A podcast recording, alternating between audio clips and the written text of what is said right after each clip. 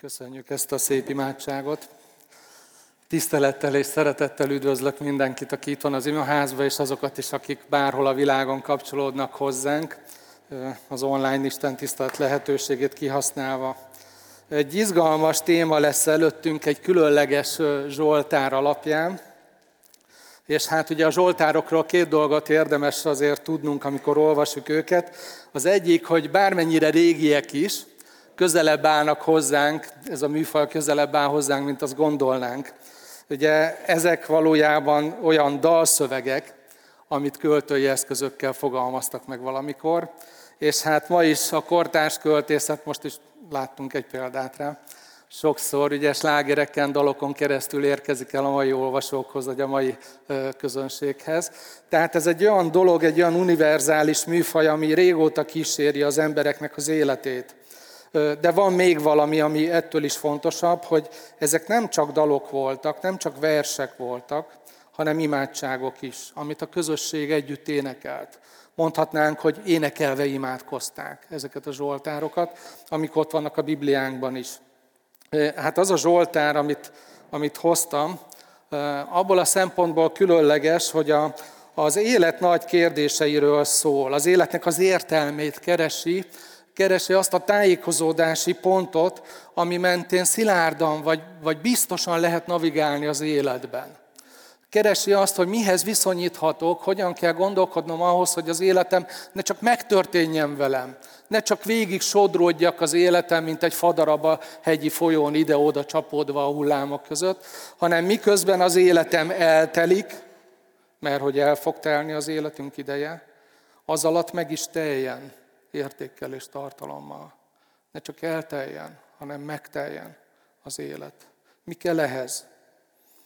Mielőtt elárulnám, hogy melyik Zsoltár ez, és elolvasnánk együtt, szeretnék egy kicsit a, a szerzőről is mondani néhány dolgot nektek, mert talán könnyebben kapcsolódunk így hozzá a mondani valójához.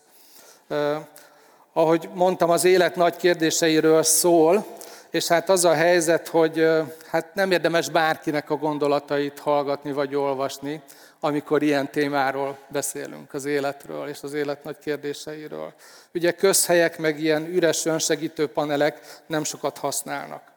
Aki ezt a Zsoltárt írta, igazából nem egy költő volt. Ő egyetlen egy Zsoltárt írt. Meg még tudunk egy dalról, amit írt, a Bibliának egy másik helyen olvashatjuk. Szerintem menet közben ki fogjátok találni, hogy ki ez az illető, de kicsit mesélek róla. Szóval ő nem egy költő volt, hanem inkább egy államférfi volt, de nem abból a megélhetési politikus fajtából, hanem inkább abból, aki az életét leteszi egy népnek a sorsának az érdekében, hogy arra hatást gyakoroljon. Egy olyan népből származott, akik gazdasági bevándorlók voltak ott abban a befogadó országban, hova odaérkeztek. Az első generációnak az volt a nagy élettapasztalata, hogy egy 7 éves klímakatasztrófa, ami időszak alatt egy szem eső nem esett, tönkretette a mezőgazdaságot és, a, és az élelmiszeripart olyannyira, hogy egy hatalmas éhínség lett. Ma ugye azt mondjuk, hogy globális humanitárius válság az, amiben jutott akkor az a vidék, az a régió, ahol ez a nép élt. Ezért voltak kénytelenek elhagyni a lakóhelyüket az akaratokon kívül, migránsok lettek. Tehát egy ilyen népből származik a mi szerzőnk. A befogadó ország azonban egy nagyon erős, kemény politikai elnyomás alá helyezte őket. Befogadták, de nagyon komoly elnyomás alá helyezte őket. Az egyik uralkodó odáig ment el, hogy emberiség elleni bűncselekményt követett el, mert elrendelte, parancsba adta ennek a népcsoportnak, hogy az összes fiú gyermekét öljék meg. Tehát a, a szerzőnk, aki ezt a Zsoltárt írja, még meg nem született, meg sem született, már egy traumatizált édesanyának a méhében fogant meg az élete, ilyen politikai körülmények között és ennek minden hatásával, ami átjárta az ő családját. Nagyon gyorsan kiszakadt a származási családjából, és hát a, a sors iróniája az, amit mi Istenek a csodájának tartunk és mondunk egyébként, hogy ennek a kegyetlen uralkodónak a lányához került, és ő nevelte fel, mint fogadott gyermekét, tehát herceg lett belőle. Fényűzésben nőtt fel, az akkori egyetemek legjogjaiban tanult, fényes karrier vált rá. Tehát mindezt tudhatjuk a, a szerzőről. De még ifjú korában szembesült azzal, hogy azok a honfitársai, ahonnan ő származik, milyen mély elnyomásban és igazságtalanságban élnek. Egy alkalommal tanúja volt annak, hogy egy munkafelügyelő ütlegelte az egyik ilyen honfitársát, és úgy fölháborította őt, az igazság érzete annyira fölkavarodott, hogy oda ment és leütött ezt az embert. Nem szándékosan, de olyan jól sikerült, hogy bele is halt. Úgyhogy ezek után ugye ő egy gyilkosságot követett el, indulatból emigrálnia kellett, politikai menekült lett. Minden, ami addig meghatározta az identitását és az életformáját, egyik pillanatról a másikra semmivé lett. Az a, az a népcsoport, amelyik befogadta őt, az egy nomád népcsoport volt, úgyhogy minden, amit eddig tanult, az egyetemi diplomái, meg az összes ilyen szakmai, amit, amit fiatalon így magára szívott szakmai tapasztalatok, az mind értéktelen lett, és hát az ottani lehetőségek miatt a hercegből pásztor lett. Idővel megnősült, gyermekei születtek, és egy szerény, de boldog életet kezdett élni. Nem nagyon érdekelte már a siker, a gazdagság, a karrier, ami valamikor csak egy karnyújtásnyira volt tőle. Úgy tűnt, hogy egy, egy megállapodott, nyugodt, szerény, egyszerű életet fog élni, de ami igazából boldogán tette őt a feleségével és a gyerekeivel, és annak a népnek a vendégszeretetével, ahova megérkezett. De 80 évesen Isten beleszólt az életébe, és fenekestől fölforgatta az életét. Az akarata ellenére Isten elhívta, hogy politikai pályára lépjen, kikényszerítette belőle, hogy Isten eszközévé váljon a történelemnek a formálásában. Ugye már egy ideje, gondolom tudjátok, hogy kiről beszélek. Mózesről itt mondják többen. Akkor néhányan már azt is sejtitek, hogy melyik az a Zsoltár, esetleg ami a mai igénk lesz. Ugye egyet írt, a 90. Zsoltár. Úgyhogy ez lesz előttünk. Tehát ez az ember, amikor olvassuk a gondolatait, az életnek a, a lényegéről, az értelméről, ahogy leírja ezeket a gondolatokat ebben a, a Zsoltárban, akkor figyeljünk oda arra, hogy egy olyan ember gondolataival állunk szembe, aki hihetetlen traumákat élt át, nagyon nagy magaslatokban volt az élete során, és nagyon nagy mélységekbe zuhant le, és amikor már azt hitte, hogy végre megállapodott az élete, akkor fenekestől fölfordult az egész, és valami teljesen újat kellett kezdenie. Valami olyat, amire ő nem készült. Tehát kérlek benneteket, hogy a 90. Zsoltárt keressétek ki a Bibliátokból, vagy hát ott a telefonon az applikáció is, ha már van telefonunk, használjuk, szóval vegyétek elő, olvassuk együtt. Tehát a 90. Zsoltárt fogom olvasni, és a mai ígéret erről szól. 90. Zsoltár. Mózesnek, Isten emberének az imádsága. Uram, Te voltál hajlékunk nemzedékről nemzedékre. Mielőtt a hegyek születtek, mielőtt a föld és a világ létrejött, öröktől fogva mindörökké vagy Te, ó Isten. A halandót visszatéríted a porba, és ezt mondod. Térjetek vissza, emberek. Mert ezer esztendő előtted annyi, mint a tegnapi nap, amely elmúlt, mint egy őrváltásnyi idő éjjel. Elragadod őket, olyanok lesznek, mint reggelre az álom, mint a növekvő fű. Reggel virágzik és növekszik, estére megfonnyad és elszárad. Bizony elmúlnak haragod miatt, indulatod miatt megsemmisülünk. Ha magad elé állítod bűneinket, titkos védkeinket orcád világossága elé, elmúlik minden napunk haragod miatt, úgy elmúlnak esztendeik, mint egy sóhajtás. Életünk ideje 70 esztendő, vagy ha több, 80 esztendő, és nagyobb részük hiába való fáradtság. Olyan gyorsan eltűnnek, mintha repülnénk. Ki tudja, milyen erős haragod, és milyen félelmetes felháborodásod. Taníts úgy számlálni a napjainkat, hogy bőr szívhez jussunk. Fordulj hozzánk, Uram, meddig késel, könyörülj szolgáidon. Árazd ránk kegyelmedet reggelenként, hogy vígadjunk és örvedjünk egész életünkben. Örvendeztes meg bennünket annyi napon át, ahányon át megaláztál, annyi éven át, ahányban rossz sorsunk volt. Legyenek láthatóvá tetteid szolgáidon, és méltóságot fiainkon. Legyen velünk Istenünknek, az Úrnak jó indulata. Kezeink munkáját tedd maradandóvá. Kezeink munkáját tedd maradandóvá. Imádkozzunk. Édesatyám, köszönjük ezt a Zsoltárt, és köszönjük a Te szolgálat, akinek az életéből mindezt kihoztad. És Úr Jézus, kérünk, hogy most segíts megérkeznünk ide a Te számodra. Hogy legyünk jelen most az igényhirdetés alatt Te neked. Legyen nyitva a fülünk, a szívünk, az értelmünk, hogy szólhass hozzánk, hogy formálhass minket, megszólíthass. És azt végezd el bennünk, amit Te jónak látsz, amit Te látsz fontosnak. Köszönjük, az életünkről mond ez az ige sok fontos dolgot. Szeretnénk megérteni a Te mondani valódat, üzenetedet belőle. Amen. Még egy dologról szeretnék beszélni így a Zsoltár hátterével kapcsolatban, mielőtt beleugrunk, mert ez is érdekes lehet így a számunkra is, hogy mikor írhatta Mózes ezt a, a Zsoltánt, mi lehet a történelmi háttere.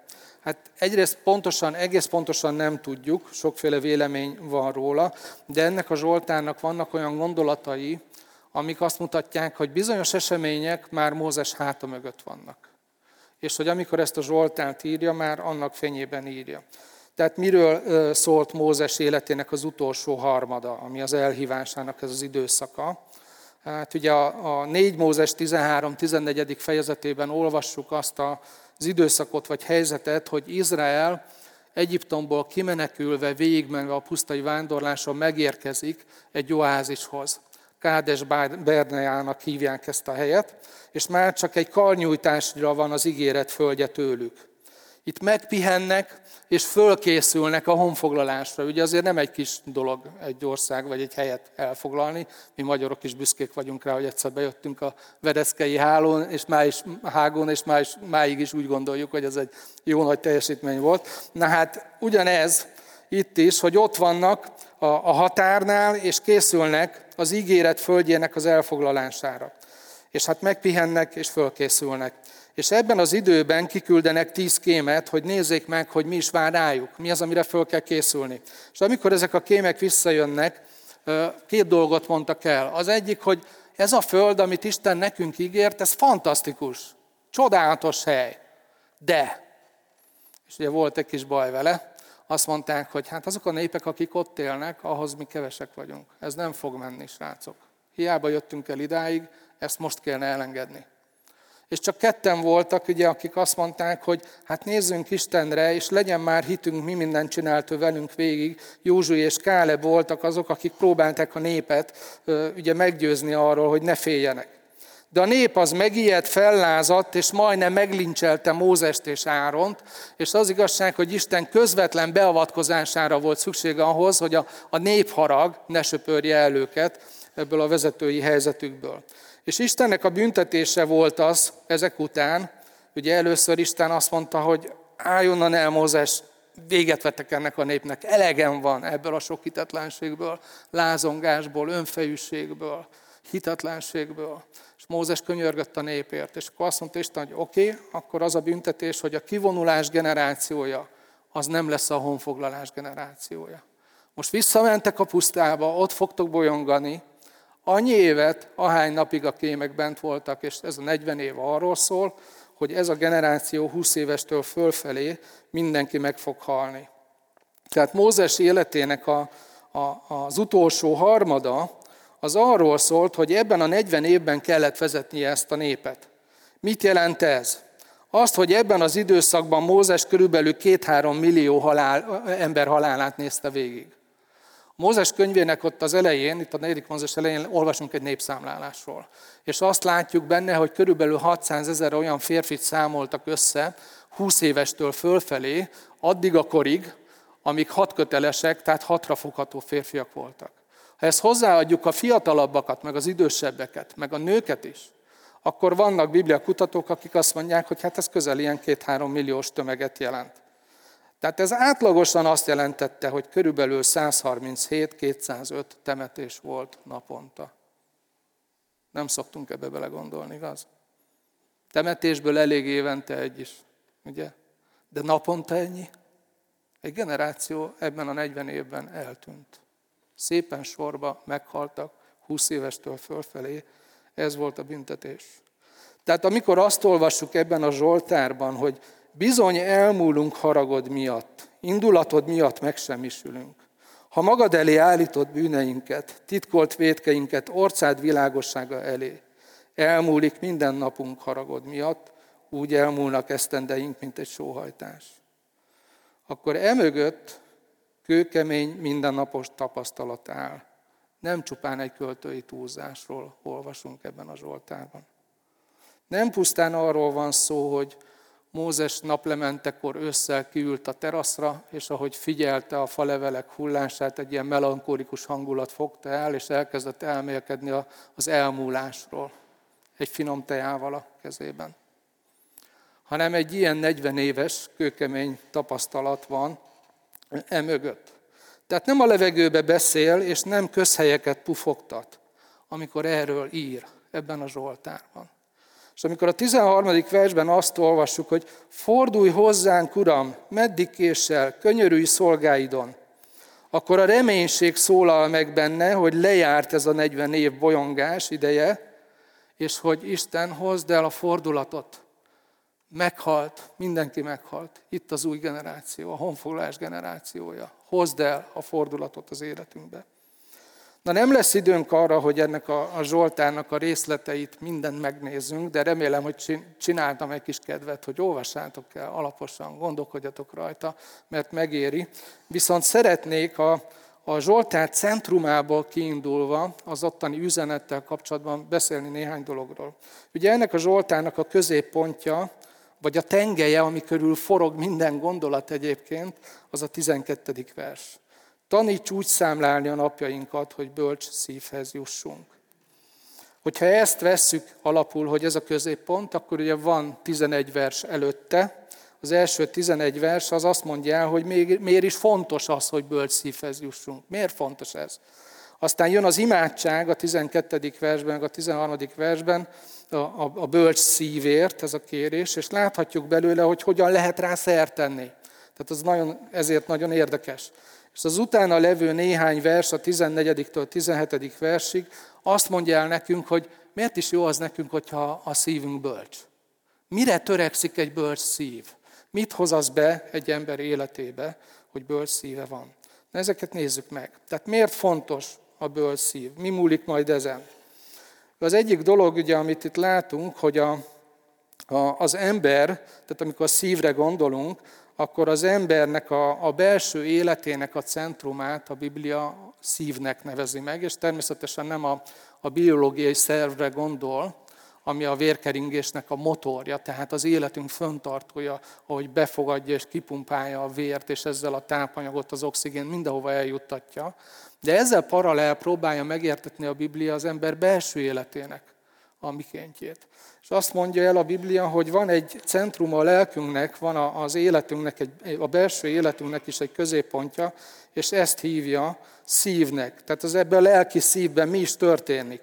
Ugye ezt vizsgálja a modern lélektan, pszichiátria, idegtudományok, tehát nagyon sok minden foglalkozik az embernek ez a belső életével, ami egy jó nagy titok, misztérium, és tudunk róla egy csomó mindent, meg hát nem is. Kicsit más nyelvezettel beszél a mai tudomány erről, mint ahogy a Biblia beszél, de a kettő között nagyon sok megfelelés van. Tehát amit ma a tudósok kikutatnak és más szavakkal leírnak ezekről a belső folyamatokról, azt látjuk a Bibliában is. Ugye a mai ember azt gondolja, hogy a szív az csak az érzelmeknek a központja, de a Biblia nem így beszél erről, hanem az egész belső életünknek a centruma. Az érzékelt valóságból az információk, amit észlelünk, az ide érkezik be. Itt történik azoknak a feldolgozása a, a Biblia szerint. A szívünk az, amelyik ezeket az észlelt dolgokat valamilyen jelentéssel felruházza, hogy annak keressük az értelmét, hogy mi is a jelentése ennek. Értelmezi, elhelyezi valamilyen rendszerben ami eddig, amit eddig megéltettünk az életről, a világról, ennek a, ezeknek a gondolatoknak a rendszerébe elhelyezi az észlelt dolgokat, döntést hoz róla, és irányítja a szív ezeknek a döntéseknek a végrehajtását. És eközben a szívben ébrednek az érzelmek is, persze. Tehát nem véletlen mondja azt a Biblia egy más helyen, példabeszédek 4.23, hogy minden féltve őrzött dolognál jobban óvd a szívedet, mert onnan indul ki az élet. Mózes ezzel a sok élettapasztalattal a háta mögött, amiket láttunk az előbb, oda jut, hogy az egyik legfontosabb dolog, amit ő már ugye készül elmenni, tudja, hogy ő nem megy be az ígéret földjére.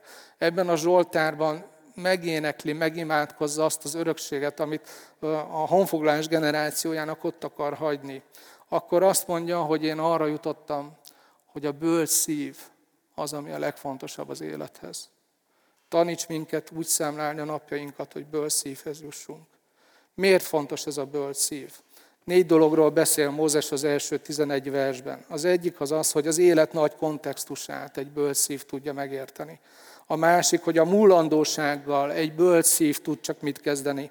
A harmadik, hogy a felelősség vállalásának és egy felelős élethez bölcs szív kell, és a változás sebessége, hogy az életünk elmúlik, igényli azt, hogy bölcsen kezeljük azt, ami az életünkbe történik. Ehhez, kellene, ehhez kell a bölcs szív. Ugye az élet nagy kontextusáról ezt írja az első versben, hogy Uram, Te voltál hajlékunk nemzedékről nemzedékre. Egy ből szívre van szükség ahhoz, hogy az ember az élete legnagyobb összefüggését felismerje, és mindent ebben az összefüggésben tudjon szemlélni és a helyére tenni. És az a nagy összefüggés az, hogy Istenünk, Te vagy az, aki nekünk az a hajlék, ugye ez a szomított a hajlék, az otthon, az élettér. És amikor Mózes erről beszél, ugye akkor egy pusztai vándorlás van a hátuk mögött, és az a pusztai élet, az egyáltalán nem az életet támogatja. Ott éhezni szoktak, szomjazni szoktak, éjjel megfagyni szoktak az emberek. És azt mondja Mózes, hogy ilyen körülmények között Isten volt a mi hajlékunk. Isten volt az az élettér, ahol védelmet találtunk ahol túl lehetett élni ezt az időszakot, ahol meg lehetett maradni ennek a generációnak. Te voltál a hajlékunk. Tehát az, élet, az életnek az alapkontextusa mindenki számára ez egyébként, az élő Isten. Az apostolok cselekedeteiről írott könyvben olvassuk a 17. vers 28. versében, hogy, hogy ő benne élünk, mozgunk és vagyunk. Isten a nagy összefüggés. Minden ember életébe. Független attól, hogy egyébként hisz ebbe vagy nem hisz ebbe. Aki még él, az azért él, mert Isten élteti őt. És ez lehetőség arra, hogy ez a dolog valahogy az életünkben a helyére kerüljön. Egy bölcs szív kell ahhoz, hogy ezt fölismerje valaki, és ehhez igazítsa hozzá az életét. Ugye az első kérdés, amit érdemes így föltenni, hogy hogy, hogy vagyok én ezzel az összefüggéssel? Számomra mi a legfontosabb kontextus az élethez? Amit a munkahelyem rajzol, meg az egyetem rajzol, meg a családom rajzol, meg a, a társadalom, a média, a politikai aktorok, akik elmondják, mit kell gondolni a világról, a valóságról. Ki hozza létre az alapkontextust számomra? És mi ez az alapösszefüggés, amiben nekem az életemet el kell helyeznem? Mózes azt mondja, hogy Isten az a hajlék. Ő az az alapösszefüggés. A második dolog, amit mond, hogy amiért kell a bőrszív, hogy az ember élete mulandó, halandó, és egyedül Isten az, aki örök. Ugye milyen szép képeket használ, hogy mielőtt a hegyek születtek volna, mielőtt a föld és a világ létrejött volna, öröktől fogva mindörökké vagy te, ó Isten. És akkor az emberről beszél, tehát itt van Istenről egy kép, hogy a legnagyobb dolgok, a hegyek, aminek a lábánál így megrendülünk, mikor fölnézünk, és az embernek egy ilyen transzcendens élmény, egy, egy szép nagy hegy, hogy Úristen, mekkora. És akkor abban az ember így meg, megérzi a saját helyét, az egy döbbenetes élmény, de itt Mózes tovább fokozza, azt mondja, hogy a Föld, az egész univerzum, azt mondja, mielőtt mindezek lettek volt, te voltál. Az örök múlt, és az örök jövő, azt mondja Mózes, hogy Isten nem lehet befogni ezekbe. És akkor mellé oda tesz bennünket, hogy a, a halandót visszatéríted a porba. A porból jöttünk, oda térünk vissza. Ugye azt mondod, hogy térjetek vissza emberek. Aztán az idővel kapcsolatban gondolkodik, hogy hát Istennél ezer esztendő annyi, mint nekünk egy nap. Sőt, mint egy őrváltásnyi idő éjszaka, az ugye az éjszaka egyharmada. Három óra. Istennek ezer év, ilyen semmi. Tehát szembeállítja Mózes Istennek az örökkévalóságát és az embernek a, a mulandóságát.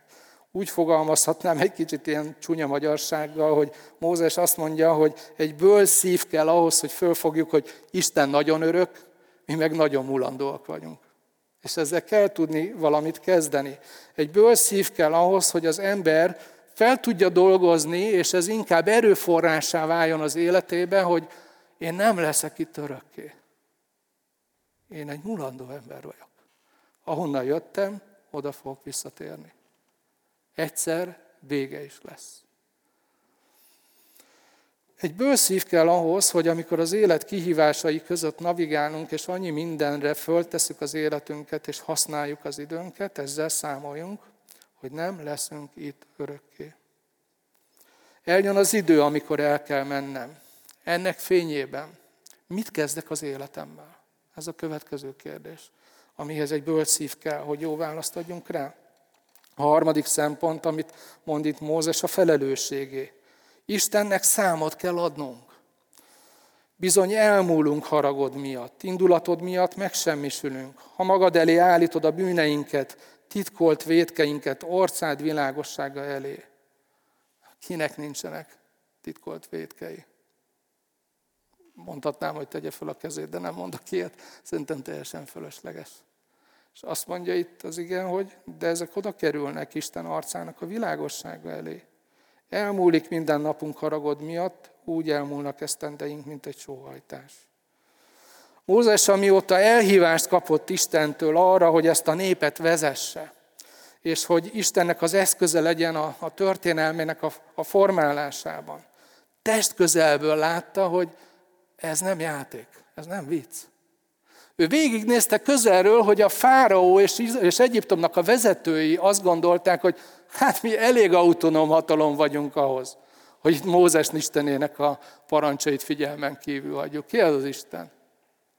És Mózes végignézte azt, hogy mit jelent, amikor valaki, legyen akármilyen nagy uralkodó, legyen akkor a világ első számú vezetője, mint aki volt a fáraó, amikor Isten szentségével fordul szembe, akkor mi történik?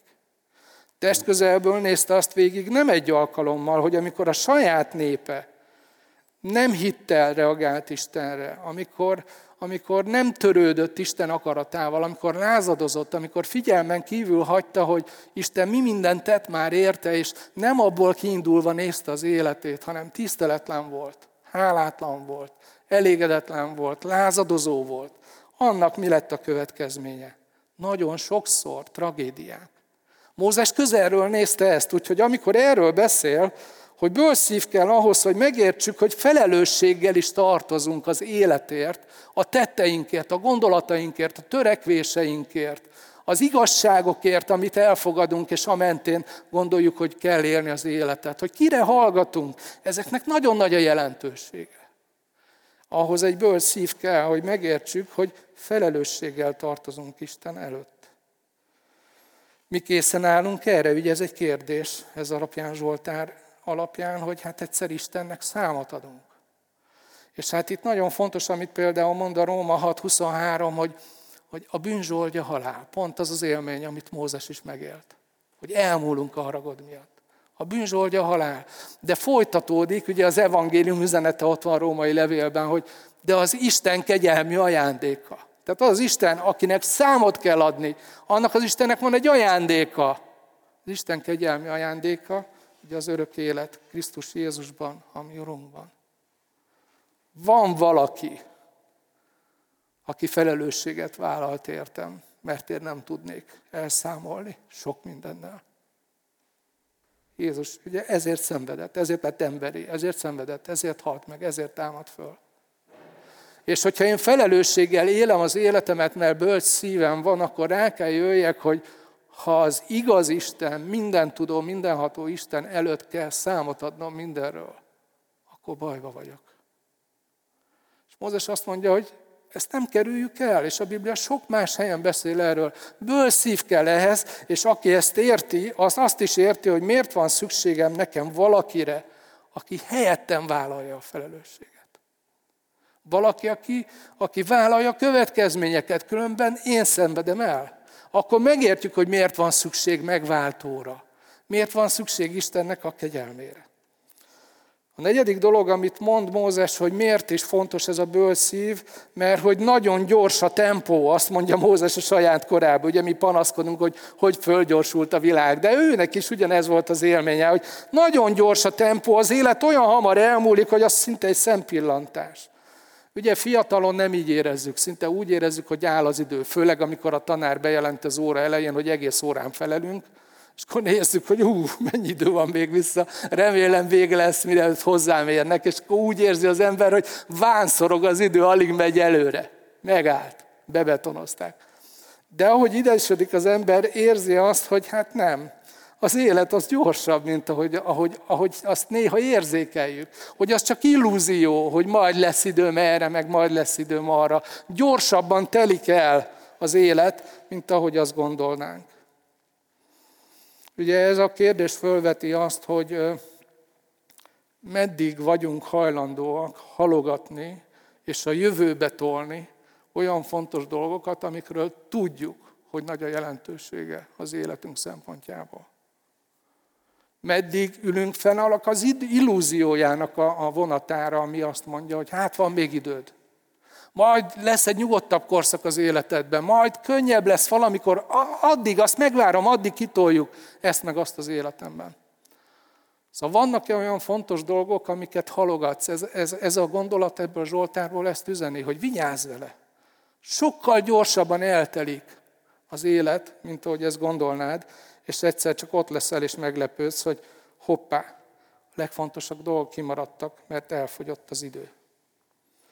Tehát fontos ezen gondolkodnunk. Ezért érkezik oda a 12. vershez, hogy taníts úgy számlálni a napjainkat, hogy bölcs szívhez jussunk. Tehát ez az imádság a bölcs szívér. A szív az, aminek a bölcsességén múlik az életünknek a, a minősége, a tartalma, az értéke. Ha lehetne valahogy megmérni, hogy mennyit ér az életem, ugye nem nagyon lehet így mérni egy embert, de ha lehetne, akkor az derül neki belőle, hogy a szívem múlik, hogy mennyi érték képződik egy élet során valakinek az életében. A szívünkön, ami a belső életünknek a centruma. És három kérdés, amit szeretném itt, hogyha kicsit gondolkodnánk róla, hogy mit értsünk a bölcsesség alatt. Miért fontos az az utolsó kifejezés, hogy bölcs szívhez jussunk? Mit jelent ez, hogy oda kell jutni? És a harmadik, hogy mit mond ez a kérdés arról, hogy hogyan lehet ez az ima kérés arról, hogy hogyan lehet szert tenni a bölcsességre. Tehát mit ért a Biblia bölcsesség alatt? A bölcsesség feltételezi a Biblia szerint a tudást, az ismeretet, de meghaladja azt. A 19.-20. század az arról szólt, hogy az ember egy felszabadulást ért meg ezen a területen, Ugye a felvilágosodás után nagyon sok felfedezésünk volt, és a tudás terén akkor át növekedtünk, hogy nagyon büszkék lettünk magunkra. A 21. század most, volt egy fotóként itt a gyerekpercekben, az meg fölveti azt a dilemmát, hogy de mi lesz, hogyha a gépeink okosabbak lesznek nálunk. Nagyon sokan foglalkoznak ezzel. De itt a Biblia, amikor bölcsességről beszél, akkor tudnunk kell, hogy az nem csupán tudás. Feltételezi a tudást, de a bölcsesség a tudást meghaladja. A bölcsességről akkor lehet beszélni, hogyha valaki a tudását úgy tudja az életére alkalmazni, hogy abból egy jó élet lesz. És a jó élet alatt a Biblia nem a mai értelemben sikeres életet érti, hanem azt a fajta életet, ami harmóniában van valamivel. És a Biblia például azt mondja, hogy a bölcsességnek szerepe volt a teremtésben. Példabeszédek könyvét, ha olvassuk, van egy fejezet benne, ami a bölcsességről szól, és azt mondja, hogy, hogy mielőtt a világot teremtette, Isten engem alkotott meg. És velem együtt teremtette ezt a mindenséget. Tehát az a világ, amiben mi éljük az életünket, az bölcsen lett megalkotva. Amikor Isten teremtett, akkor nem csak létrehozta a létező dolgokat, hanem létrehozott egy rendet, vagy mondhatom egy rendszert, amiben ezek a létező dolgok benne vannak. És az, hogy az életnek mi a jelentősége, hol a helye, miért fontos, mi az értelme, azt ez a rend dönti el.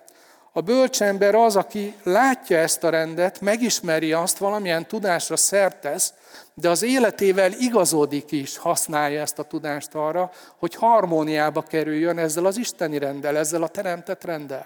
Így találja meg az értelmét az egyéni életének a szempontjaival, így érti meg, hogy miért fontos a házasság, miért fontos, hogy férfi vagyok, vagy nő vagyok, hogy mire való a munka, és folytathatnám tovább. Ez a rend tisztázza, és amikor ebbe illeszkedik valaki, akkor bölcs. Ad abszurdum előfordulhat az, hogy valaki nagyon okos, és egyszerre nagyon bolond.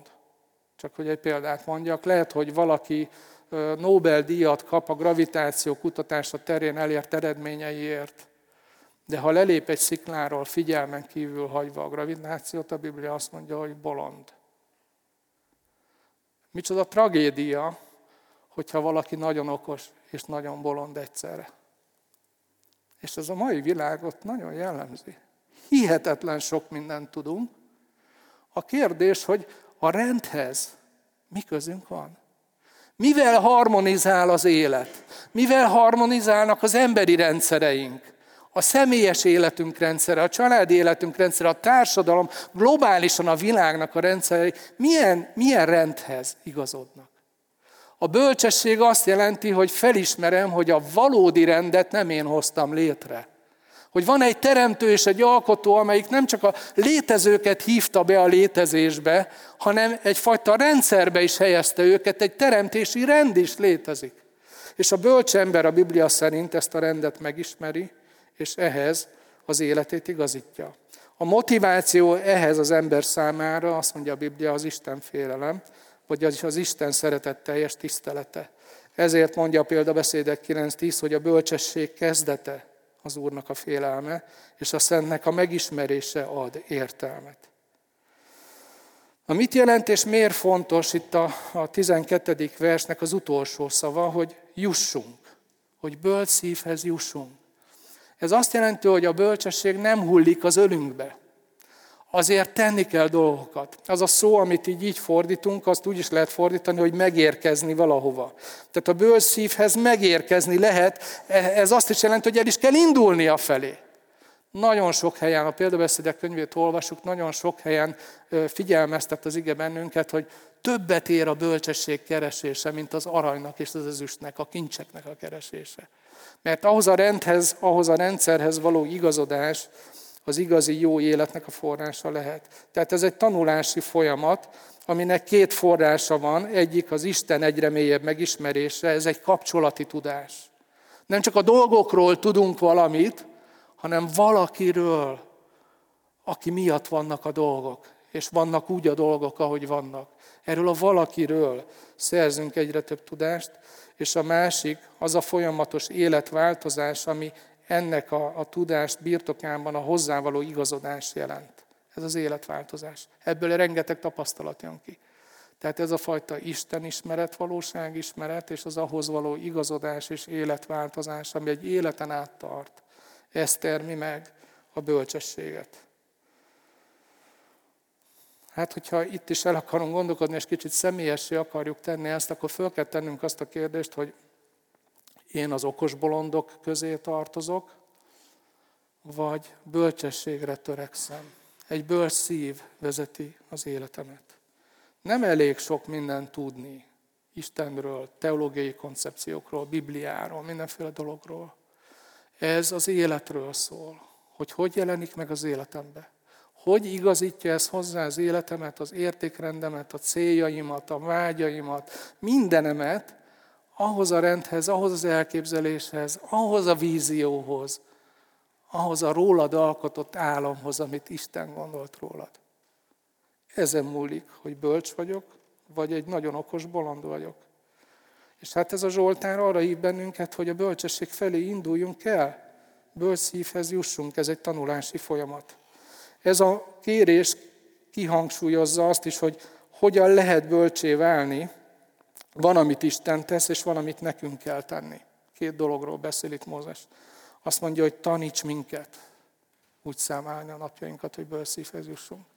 Tehát Isten tanítása, amit csak ő tud megtenni, megkerülhetetlen. Ez egy személyes kapcsolatról szól, és aminek az egyik célja az, hogy Isten tanítson bennünket. Nagyon érdekes, hogy ugye az új szövetségi hívőket úgy hívja a Szentírás, még nem úgy, hogy keresztjének, egy helyen fordul elő, hanem hogy tanítványok. Valakik, akik tanulnak. A szónak abban az értelemben, hogy tanulás akkor történik, amikor életváltozás történik. Nem akkor, mikor a rövid távú memóriánkat stimuláljuk valamivel, és egy vizsga erejéig megjegyezzük, utána meg elfelejtjük. Hanem amikor valami úgy hat ránk, hogy azt mondjuk, hogy de hát ha ez így van, akkor én most változtatok. Másképp csinálom. Ebben az értelemben. Ézsaiás is írja ezt, tehát az Ószövetségtől sem idegen, Ézsaiás 54. Az én Uram az Úr minden reggel fölébreszt engem, hogy hallgassam tanítványként. Tehát ez egy létfontosságú dolog, az Istennel töltött idő. Minden olyan idő, amit Istennek szentelünk, amikor ő hathat ránk, amikor beléphet az életünkbe, amikor megengedjük, hogy a kérdéseinkre ő is válaszoljon, vagy ő tegyen föl kérdéseket. Amikor a döntés helyzeteinkbe odafordulunk feléje. Szóval amikor ugye ez előbb beszéltem arról, hogy az élet az hamar el, elszalad, és Mózes azt mondja, hogy hajlamosak vagyunk arra, hogy a jövőbe toljuk ki a dolgokat.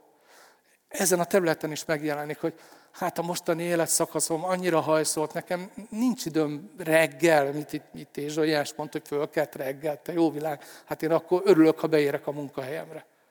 Mi az, hogy Isten lábához leülök, hogy tanítson reggelente? De egy olyan korban, amikor a Facebook és a Netflix kezeli az időbeosztásunkat, Isten ezen a Zsoltáron keresztül hozzáférést kér a naptárunkhoz. Az időbeosztásunkhoz. És azt mondja, hogy van ott idő, csak figyeld meg, hogy mire megy el, én tudlak tanítani téged, különben nem jutsz el bölcs. A másik, amit itt Mózes mond, ez valami, ami rajtunk múlik, hogy taníts úgy számlálni a napjainkat. Tehát nekünk valamilyen értelemben számolni kell a napokat. És nagyon érdekes, a tizedik versben ugye azt mondta, hogy az életünk ideje 70 esztendő, vagy ha több, 80 esztendő, és nagyobb részük hiába való fáradtság, olyan gyorsan eltűnik, mintha repülnénk. Hát, ha megszámoljuk ezt a 70-80 évet, hogy ez akkor hány nap, mert itt azt mondja, hogy taníts úgy számlálni a napjainkat, akkor azt lehet mondani, hogy egy élet ideje az 25.500 év, vagy 20 nap, vagy 29.900 nap, ha több. Ezt mondja. Ajánlok nektek egy lelki gyakorlatot, lehet, hogy kicsit morbidnak fog most ez így hangozni, de számoljátok ki, hogy hány napotok van még. Én megtettem, és hát az jött ki nekem, hogy 5173 napon van még, vagy ha több, akkor 9573 nap, hogyha ezt a Zsoltárt veszem alapul. Számolt ki a tiédet. És egy héten át vonjál le mindig egy napot belőle.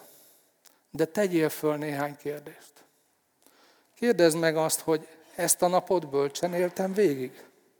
Benne volt mindaz, aminek benne kellett lennie? Beleilleszkedett ez a napom Istennek a tervébe? Egyáltalán van fogalmam róla, hogy Istennek mi a terve velem? Vagy ez a nap eltelt, következő is eltelik. Csak így mennek el, peregnek. Számolt ki, tedd fel ezeket a kérdéseket. Megtettem azt, amire a szívem vágyik. Van egy hölgy, Broni Vernek hívják, egy ausztrál ápolónő, aki egy hospice kórházban kísért embereket a haláltusájukban, az utolsó nagy utazásukban. És írt egy könyvet egy idő után arról, hogy mik voltak azok a gondolatok, amiket az emberek a halálos ágyukon megbántak. És öt ilyen dolgot írt össze a könyvében. Az egyik ilyen, hogy már csak lett volna bátorságom, hogy önmagamhoz hülyen éljem az életemet, nem mások elvárásai szerint. A második, bárcsak ne dolgoztam volna olyan sokat. Harmadik, bárcsak lett volna bátorságom kifejezni az érzelmeimet. Negyedik, bárcsak tartottam volna a kapcsolatot a barátaimmal, a szeretteimmel. Ötödik, bárcsak hagytam volna, hogy boldogabb lehessek.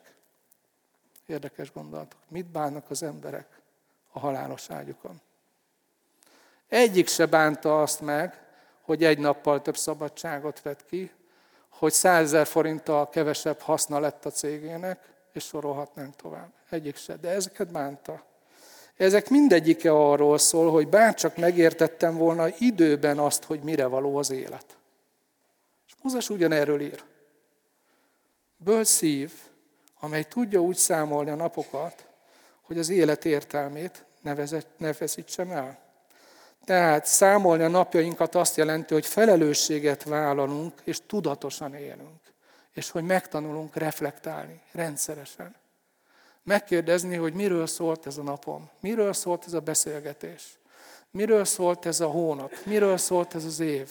Volt ennek értelme? És akkor megtalálom, hogy igen, ez, ez, ez, ez. Volt benne veszteség, ami te, tök értelmetlenül elment az időm? Igen, ez, ez, ez, ez. És amikor látom ezt a kettőt, tanulok. Tudok imádkozni, hogy Uram, legközelebb, hogy tudom jobban csinálni. Ebből kijön egy fejlődés, és egyre bölcsebb szívhez jutunk. Na és miért is jó az nekünk, hogyha a szívünk bölcs? Ugye a 14. 17. versből a következményekről beszél, hogy, hogy hát hova fog az vezetni, miért is jó az nekünk. Az egyik dolog, hogy a bölcs szív az jól akar lakni, erre törekszik, hogy jól lakjon Isten kegyelmével. Most az lehet, hogy furcsa hangzik ez a szó, de mindjárt mondom, hogy miért használom ezt. Ugye azt olvassuk a 14. versben, hogy árazd ránk kegyelmedet reggelenként, hogy vígadjunk és örüljünk egész életünkben. Károli úgy fordítja, hogy jó reggel elégíts meg minket kegyelmeddel. Ez az eredeti szó, ami az áradj, árazd ránk, vagy a elégíts meg, ezt nagyon egyszerűen szó szerint úgy lehetne fordítani, hogy lakas jól. Betelni azzal, ami táplál és életbe tart bennünket, ezt jelenti jól lakni. És azt mondja itt az igen, hogy a lelkünk jól kell, hogy lakjon Isten hűségével és kegyelmével minden reggel. Hogyha azt akarjuk, hogy legyen erőnk, bölcsességünk a naphoz, akkor Isten meg kell, hogy etessen bennünket minden reggel. Jól kell, hogy lakasson az ő hűségével és az a kegyelmével. Ez válik erőforrássá a napjainkhoz, hogy bölcs szívvel menjünk végig rajta, helyes döntéseket hozva. Ugye ez egy kérdés, hogy milyen lelkünk van. Van egy szerző, írt egy könyvet, az a címe, hogy az éhező lélek. Nagyon érdekes kifejezés. És egy, ez egy ilyen társadalomkritika. Arról szól, hogy a mai emberre leginkább ez az éhínség jellemző, az éhező lélek. Lakas jól, minden reggel, a te hűségeddel és kegyelmeddel.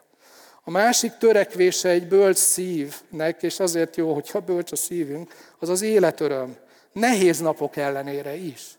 15. vers. Örvendeztes meg bennünket annyi napon át, ahányon át megaláztál, annyi éven át, ahányban rossz sorsunk volt. Tehát egy bölcs szívű ember, az tisztában van azzal, hogy az élethez hozzátartoznak a rossz napok. Tisztában van azzal, hogy hozzátartoznak a krízisek, a sebek, a fájdalmak, azok a visszaélések, amik onnan jönnek, ahonnan legjobban fáj, hogy ez az életnek valahogy ennek a megtört világnak a része. Hozzátartozik az is, hogy Isten fegyelmez és megaláz. Meg a megtört világból is jönnek ezek a dolgok. De egy bőszív mindennek ellenére keresi az életörömet, amit Istentől remél. Ez nem egy megalapozatlan, üres, pozitív gondolkodás, hanem az a fajta mentalitás, amikor valaki a kaszatok között is megtalálja a drága gyöngyöt, a kincset, és azt fogja meg belőle. Az a fajta mentalitás, amikor a nehézségek között is megtalálom a hálaokot, amikor úgy működök, hogy annak ellenére öröm, ahogy például a Filippi levelet írja Pál a börtönben, az az örömnek a, a levele. De hát hol, hol van az, az ember? Akkor, mikor ezt írja, hát ez döbbenet.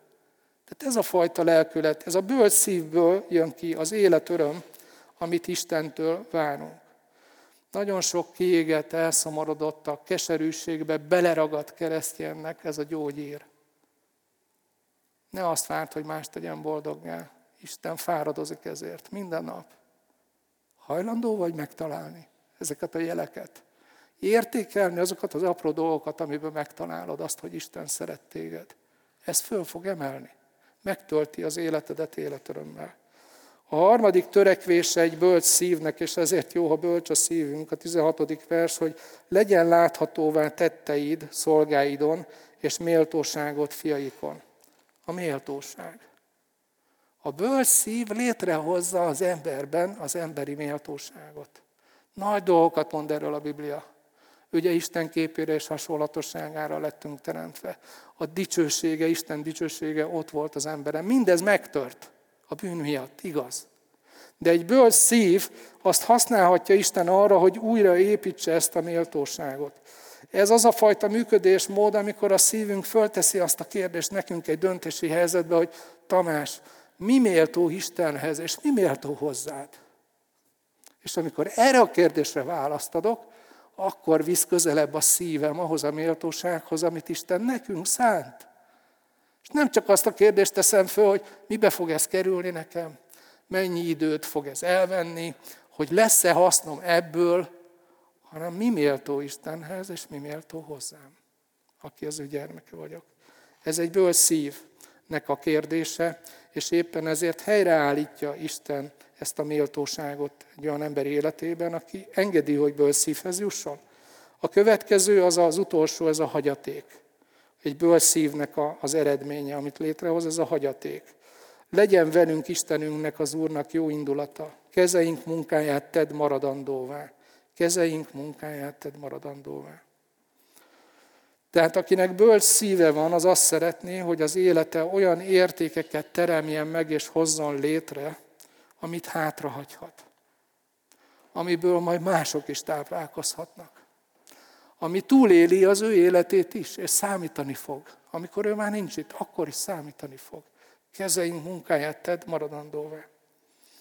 Ugye hajlamosak vagyunk arra gondolni, hogy hát jó, Mózes lehozta a tíz parancsolatot, kőbevéste, megfogalmazta az egész Tórát, megszervezte ebből a laza népszövetségből, hogy legyenek egy nemzetté. Szóval ő, ő tényleg nagy dolgokat tett, túlélték Mózes, de hát mi mit csináljunk?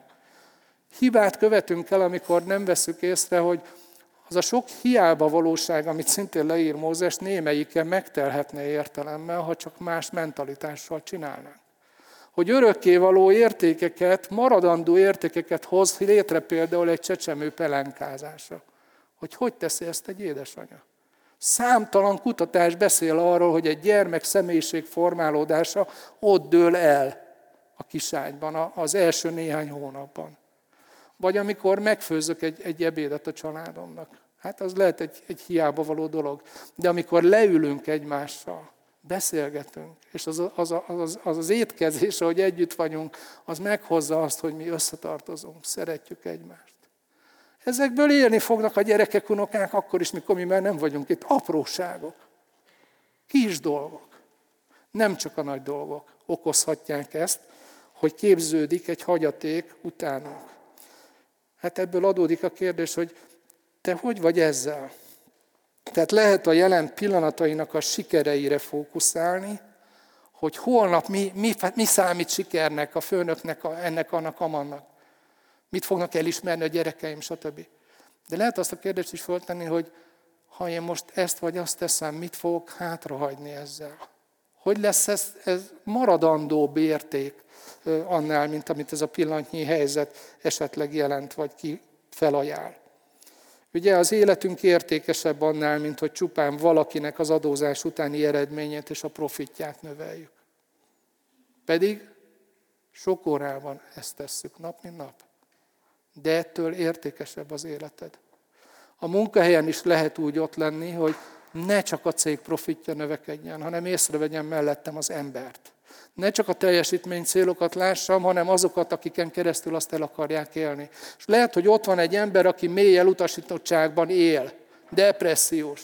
De az én kedvességem, amivel napról napra találkozik, milyen kedves volt velem ma Tamás? Hát biztos jó napja volt.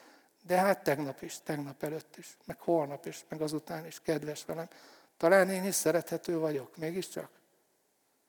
Mi ez, ha nem egy maradandó érték, ami ott képződik, miközben a profit is képződik valakinek az életében. Tehát az, hogy a dolgaink hiába valóságról szólnak, vagy maradandó értékek is létrejönnek a közben, ezek nem biztos, hogy kizárják egymást. Lehet, hogy csak végig kell gondolnunk, hogy hogyan használhatnánk az élet dolgait így fel, és ehhez bölcs szív kell. Mózes nem sokkal a halála előtt ezt az imádságot írta le. Ezt hagyta hátra a következő generációnak. Ennek a középpontja, a tengelye, ami körül az összes többi gondolat forog, az ez. Taníts úgy számlálni a napjainkat, hogy bölcs szívhez jussunk. Ez az ő hagyatéka. Ugye máig élnek belőle azok az emberek, akik Istent keresik. Teljesen mi, mi mit hagyunk hátra? Mit kezdünk az élettel? Ez a Zsoltár, ez egy fantasztikus lehetőség hogy komolyan vegyük Istent, akinek az életet köszönhetjük, és az életet, amit kaptunk, és kezdjük vele azt, ami alapján értékek jönnek létre. Már most, de amiket hátra is lehet hagyni. Ámen. Arra kérlek meneteket, mielőtt az énekkar énekelni fog, hogy egy picit csendesedjünk el, ahogy szoktunk, és hogy gondoljátok végig, hogy na akkor ebből a Zsoltárból aktuálisan most nekem mi az, ami fontos. Mi az, amit, amin Isten most így megérintett és hív engem, és válaszoljatok erre a hívásra, és én befejezem imádsággal, és utána az énekkar szolgálata lesz.